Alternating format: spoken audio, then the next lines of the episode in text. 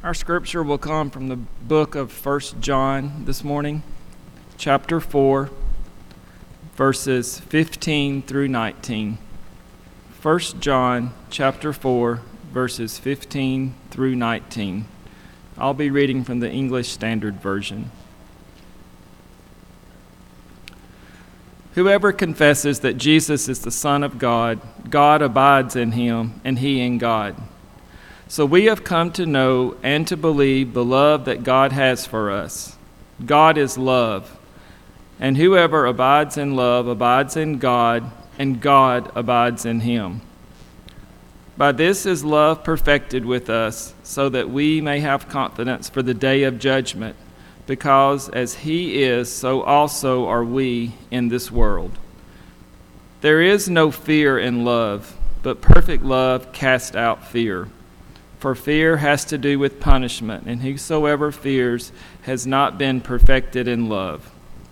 We love because he first loved us.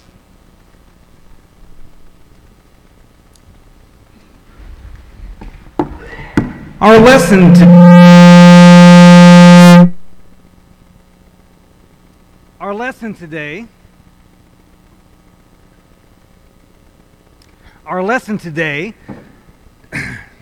will conclude our You Are More series that we've been engaged in for the past few weeks.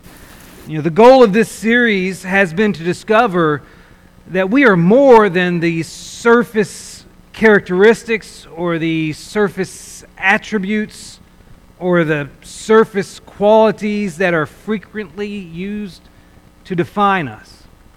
You see on the screen pictured an iceberg, and I've used the iceberg as a metaphor for this series because, according to the United States Geological Survey, up to 90% of an iceberg is below the waterline, meaning that there is more to an iceberg than meets the eye. And the same can be said about people. When it comes to people, there is more than meets the eye. And it's been my contention that the interactions that Jesus had with people in the Gospels displays the truth of that statement that there is more than meets the eye when it comes to people. But this morning, we're not going to look at an interaction that someone had with Jesus. Instead, we're going to spend our time focused on a teaching presented by Jesus, in particular, one of his most famous parables. Because in this parable, we discover that you are more than an afterthought. Now, what is an afterthought? In the simplest of terms, an afterthought is something not thought of originally. In other words, it's a later addition that was not initially part of the plan. And sometimes an afterthought is a beneficial revelation that went previously undiscovered. You can take our elevator, for example. We added an elevator out there just over well, last year sometime. And when we originally constructed this building, that elevator was not part of the plan. It was an afterthought, a later addition. It was something we discovered due to situations would be beneficial, would be helpful, would be useful, so we added an elevator. But sometimes an afterthought is negative in the sense that it makes one feel unimportant. This is particularly true when it comes to relationships. Because when someone invites you to something as an afterthought, or when someone gives you a gift as an afterthought, or someone thanks you as an afterthought, or someone sends you a Christmas card in May as an afterthought, it makes you feel like you don't really matter to them. That's the sense in which we want to explore this concept of an afterthought. And I want us to understand today that in the eyes of God, every one of us is more than an afterthought. And the reason I know this is because of the parable of the prodigal son. This parable, it appears in Luke chapter 15, beginning in the 11th verse and running through the end of the chapter. And if you will, go ahead and turn there because we're going to spend the majority of our time in this chapter today. So I invite you to turn there now. And, and the first thing you need to understand about this parable is you have three major characters in it you have a father, you have an older son, and you have a younger son. In fact, that's the very first verse of the parable, outlines that for us there in verse 11. There was a man who had two sons. In that one sentence, you get the three major characters. We're going to start by spending our time on the younger son, just as the parable does. Because the younger son, as you read the text, you find out he deserved to be an afterthought to the father because he sinned against the father.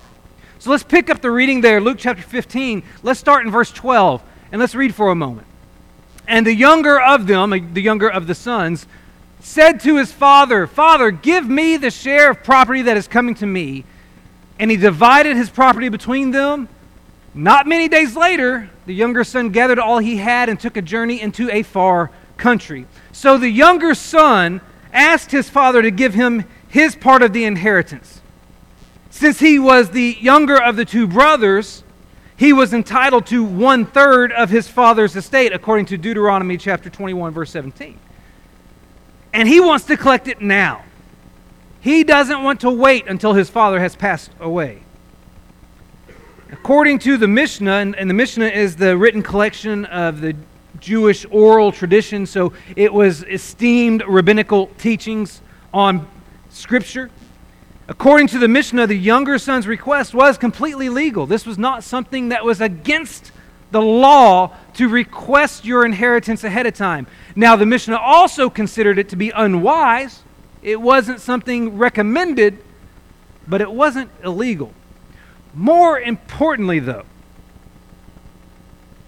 this son's request was offensive. It was an offensive request because of its timing. As one commentator pointed out, Usually, such a division of the inheritance took place upon the death of the father. So, in making this request, the younger son is essentially saying two things. First, he's saying that he no longer wants to be a part of the family. And second, he's saying he wished his father were dead. And ultimately, the younger son sinned against the Father here by failing to honor him as God had instructed in the fifth commandment. Now, pay attention to what the younger son does after he receives his inheritance. That picks up our reading in the second half of verse 13, where we find out, and there in the far country, he squandered his property in reckless living and when he had spent everything, a severe famine arose in that country, and he began to be in need. So he went and hired himself out to one of the citizens of that country, who sent him into his fields to feed pigs. And he was longing to be fed with the pods that the pigs ate, and no one gave him anything. You know, at this point in the parable, I imagine that many of Jesus' listeners would have loved for him to wrap the parable up and put a big bow on it and call it quits because it would have been a fantastic teaching, a powerful parable illustrating the importance of obeying the fifth commandment, which instructs us to honor our father and our mother. Or it would have even been a powerful parable on the value of contentment. Similar to the parable of the rich fool that's recorded just a few chapters earlier in Luke chapter 12 a parable that teaches us to guard against all covetousness. That would have been a great application of this story with, the, with this youngest son requesting his inheritance early, blowing it on reckless living, and then finding himself reaping the consequences. But that's not the approach that Jesus takes here. Jesus has a different message in mind. Because as Jesus expounds on this parable, he shows us that the younger son was more than an afterthought. because the father loved him. He deserved to ooh, he deserved to be an afterthought because he sinned against the father. But he was more than an afterthought because the father loved him.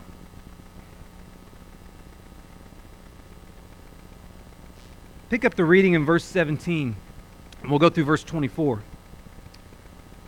But when he came to himself, he said, How many of my father's hired servants have more than enough bread? But I perish here with hunger. I will rise and go to my father, and I will say to him, Father, I have sinned against heaven and before you. I am no longer worthy to be called your son. Treat me as one of your hired servants. And he arose and came to his father, but while he was still a long way off, his father saw him and, le- and felt compassion and ran and embraced him and kissed him. And the son said to him, Father, I have sinned against heaven, and before you I am no longer worthy to be called your son. But the father said to his servants, Bring quickly the best robe and put it on him, and put a ring on his hand and shoes on his feet, and bring the fattened calf and kill it, and let us eat and celebrate. For this my son was dead and is alive again. He was lost and is found. And they began to celebrate the younger son came to the realization that he would be better off returning to his father as an employed servant than eking out survival in this foreign land as an estranged son. And so the younger son returns home, confesses his sin, and acknowledges that he deserves to be an afterthought from this point forward. But the Father has never treated him as an afterthought, and he's not going to start now. I want you to notice all the ways the Father demonstrates his unconditional love for the younger son. First, the Father demonstrates his love for the younger son by allowing him to leave. You know, when that younger son asked for his share of the inheritance and left the house, the father could have disciplined him. As one commentator pointed out, the younger son's decision would be a serious act of rebellion for which the father could have beaten him or even worse, had him executed. According to Exodus chapter 21, verse 17, and Deuteronomy chapter 21, verse 18 through 21. A more typical response would have been simply to disinherit him. But the, but the father chose not to do that. In fact, if you look at the parable, the father didn't refuse his son, son's request in order to make him stay. He didn't chase after his son and beg him to reconsider. The father didn't even try to guilt trip his son into changing his mind. The father let his son leave. The father let his son make his own decision. The father loved him enough to let him walk. Doesn't that seem counterintuitive? Doesn't that seem like that's not the way this is supposed to go?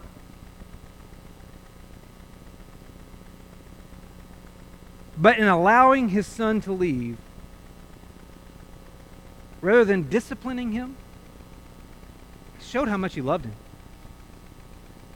We'll circle back to that thought in a moment. But also notice that the father showed his love for the younger son by welcoming him home. Did you notice? Did you notice at what point the father saw his son? The text tells us that he was still a long way off. He wasn't close to the house yet. He was still a long way off. Interestingly, it's the same term used to define the far country.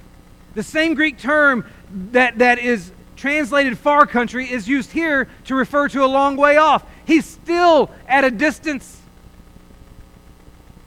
Now, how did the father spot the young son before he made it to the house? I believe it's because the father was always on the lookout for the one who was missing.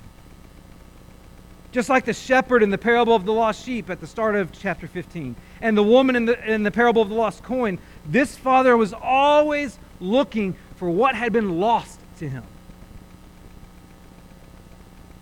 And this proves that the younger son was not an afterthought, even though he had sinned against the father.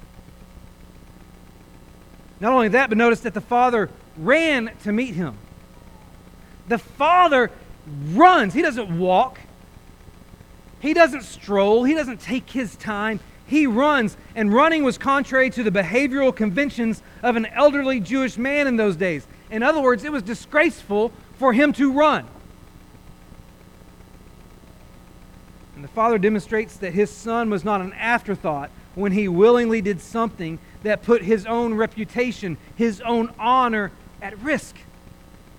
And he ran.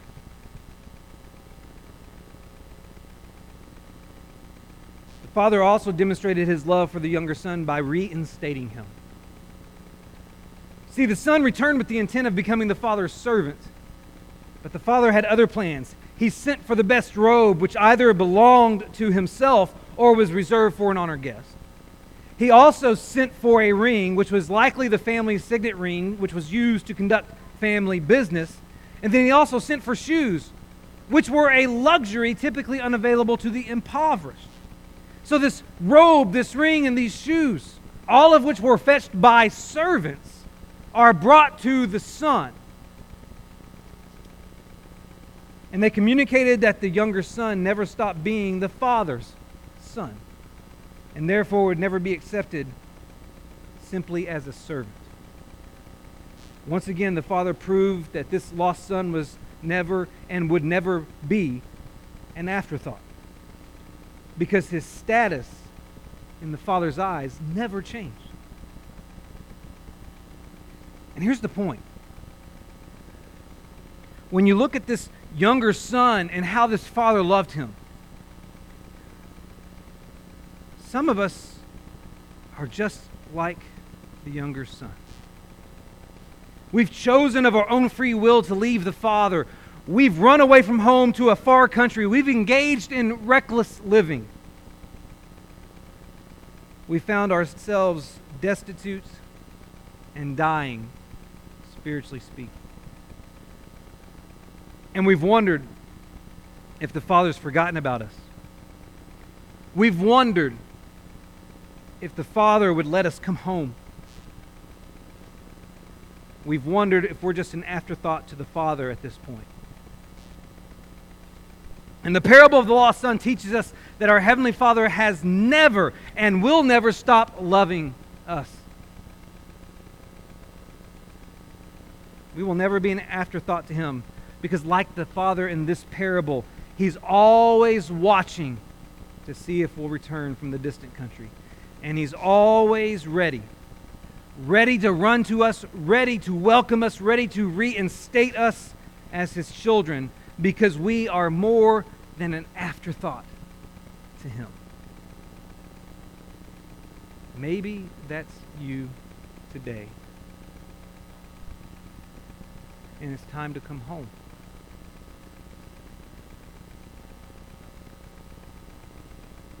Now let's turn our attention to the older son. See, not unlike the younger son, the older son deserved to be an afterthought to the father because he sinned against the father too. Look with me, beginning in verse 25, at the part that emphasizes the older son in this story. Luke chapter 15, verse 25. Now his older son was in the field. And as he came and drew near the house, he heard music and dancing. And he called one of the servants and asked what these things meant. And he said to him, Your brother has come home. And your father has killed the fattened calf because he has received him back safe and sound. But he was angry and refused to go in. The initial picture we have of the older son is of him in the field, assumedly at work. This son has been the epitome of obedience, at, at least, at least on the outside. By his own admission, he has served his father all of his days. He has never disobeyed his father. He's the son that stayed home. He's the son that has gone and done the job day in and day out.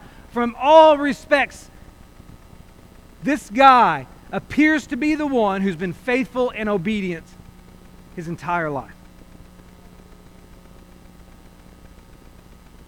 But again, that's really just an appearance. Because upon hearing of his brother's return and the joyful celebration that ensued, this older brother was angry. All of a sudden, that veneer of obedience cracks. And we see what lies underneath. And what lies under the surface is a sinner just like his brother. And the older brother's sin is no different, absolutely no different than his brother's sin. Because he's going to dishonor his father just like his brother did. You know, the younger son failed to honor his father when he requested his share of the inheritance. And here the older son failed to honor his father when, out of a sense of superiority, he refused to participate in his father's joy. As one commentator said, publicly refusing to enter into in the midst of this party makes an intra-family dispute public news, dampening the celebration, and worse yet, shaming the father just as the younger brother had.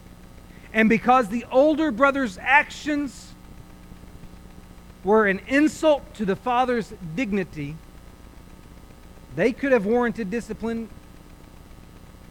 or being disinherited, just like younger brother. Now, why was this older brother so upset? Why is he so angry that he's sinning against his father as well? Look at verse 29 through 30 of Luke 15.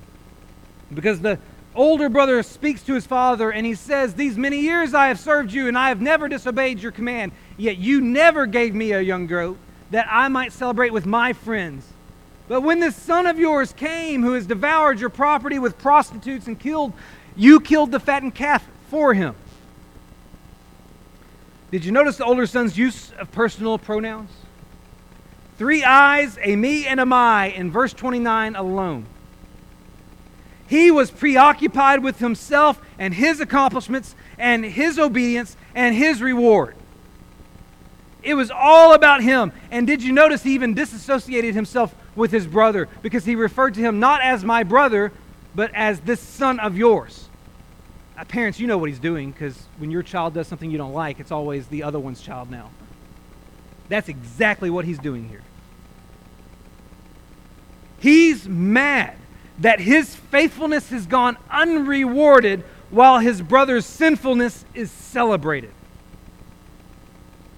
And what he's doing is calling out his father, claiming that he's just an afterthought to him, but the father proves that's not true.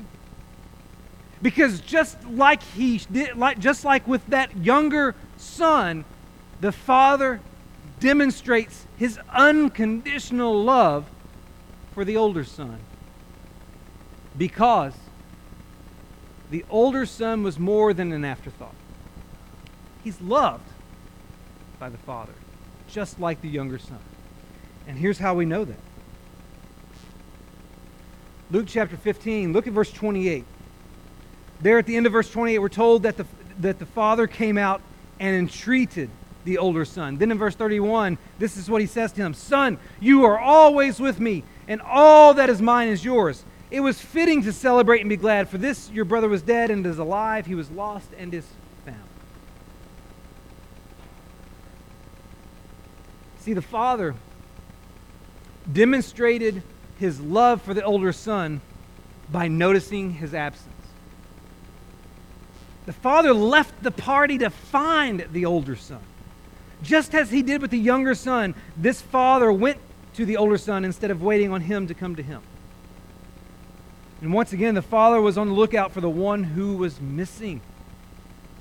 And this proves that the older son was not an afterthought, even though he was technically sinning against the father. And the father demonstrated his love for the older son by entreating him.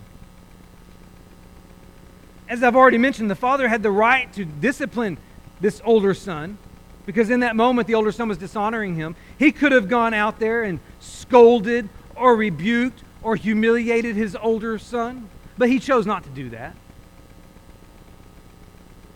The text says he entreated him. Other translations say he pleaded with him.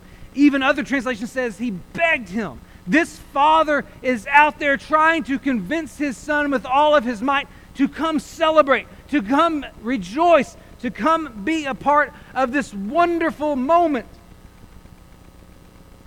One commentator said that instead of punishing the older son, the father humbles himself, giving up his honor to seek reconciliation with his son. His entire approach toward this son was a demonstration of his love. And you know what? The father also demonstrated his love for the older son by reminding him of his status. Look again at what the father said to the older son You are always with me, and all that is mine is yours. The father acknowledges the other older son's faithfulness. The father acknowledges his consistent presence in his life. The father acknowledges his obedience in the sense of serving him continually. And the father makes sure the older son knows that the return of the younger son is not going to affect the inheritance situation. He plainly states that everything he owns belongs to the older son since the younger son has already received his portion of the inheritance.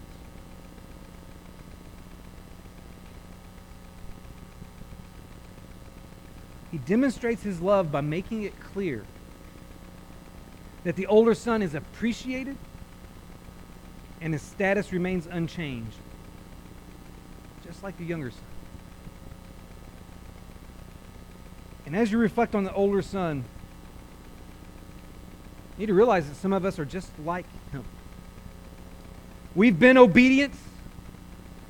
We've been faithful. We, we haven't walked away. We haven't made the reckless decisions that those prodigals have made. We've stayed home. We've done the job day in and day out. And, and it can be so easy, so very easy for some of us to think that God cares more about the lost than the saved. Because just like that parable of the lost sheep a few verses before this, God is depicted as this shepherd who leaves the 99 who are safe to go find the one who is lost. And it can make us feel like he cares more about the lost than he does the saved.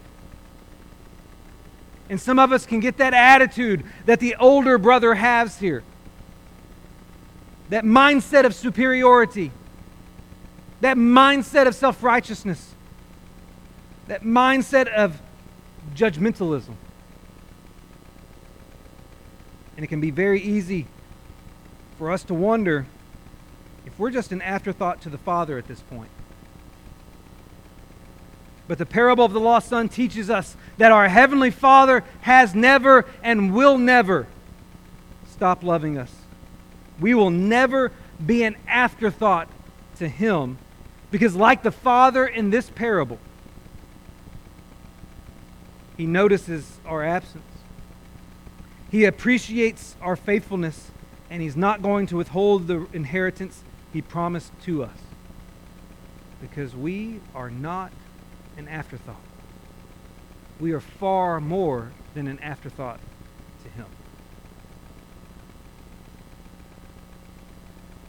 You know, even though this parable is typically referred to as the parable of the prodigal son or the parable of the lost son, a more fitting title may be the parable of the loving father. Because really, the parable is all about the father. One author pointed this out the Father is the first party named and the last to speak in the parable. None of the problems posed in the parable can be solved without the Father. And the Father is the only finished character in the parable. He has done all that He can and all that needs to be done to restore the family. So the parable is really about the indomitable love of the Father. And what all of us need to understand today is that regardless of which son best represents you, you are more than an afterthought because you have a father who is nothing less than love. And you know what that means? That means that God cannot love you any less than He does right now, and God cannot love you any more than He does right now. Because as 1 John chapter 4 and verse 16 says, God is love.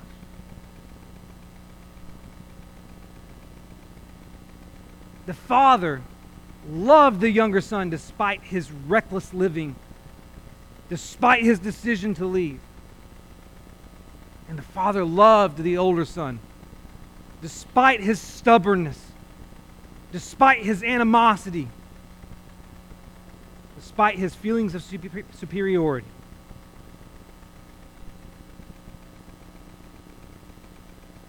Because God is love.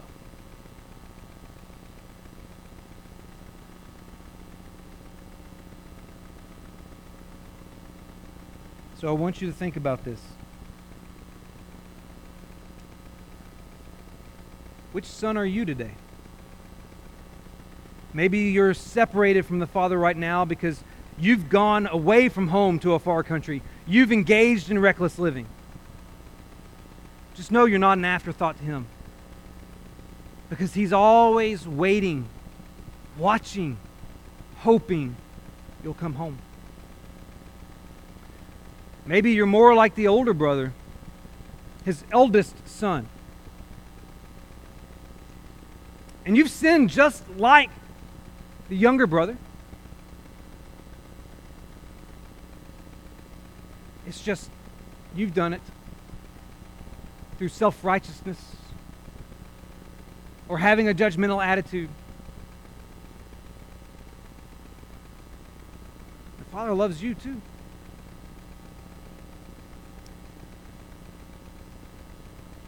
He's still looking for you. You're not an afterthought to him either.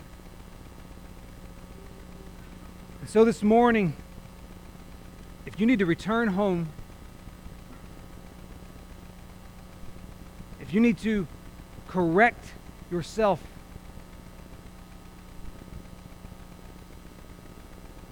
if you need to rejoin the family to celebrate over what God's one and only Son has done for you. If there's anything that needs to happen in your life so that you can be restored to the Father, or so that you can be included in the family, we offer this invitation. And we encourage you to come.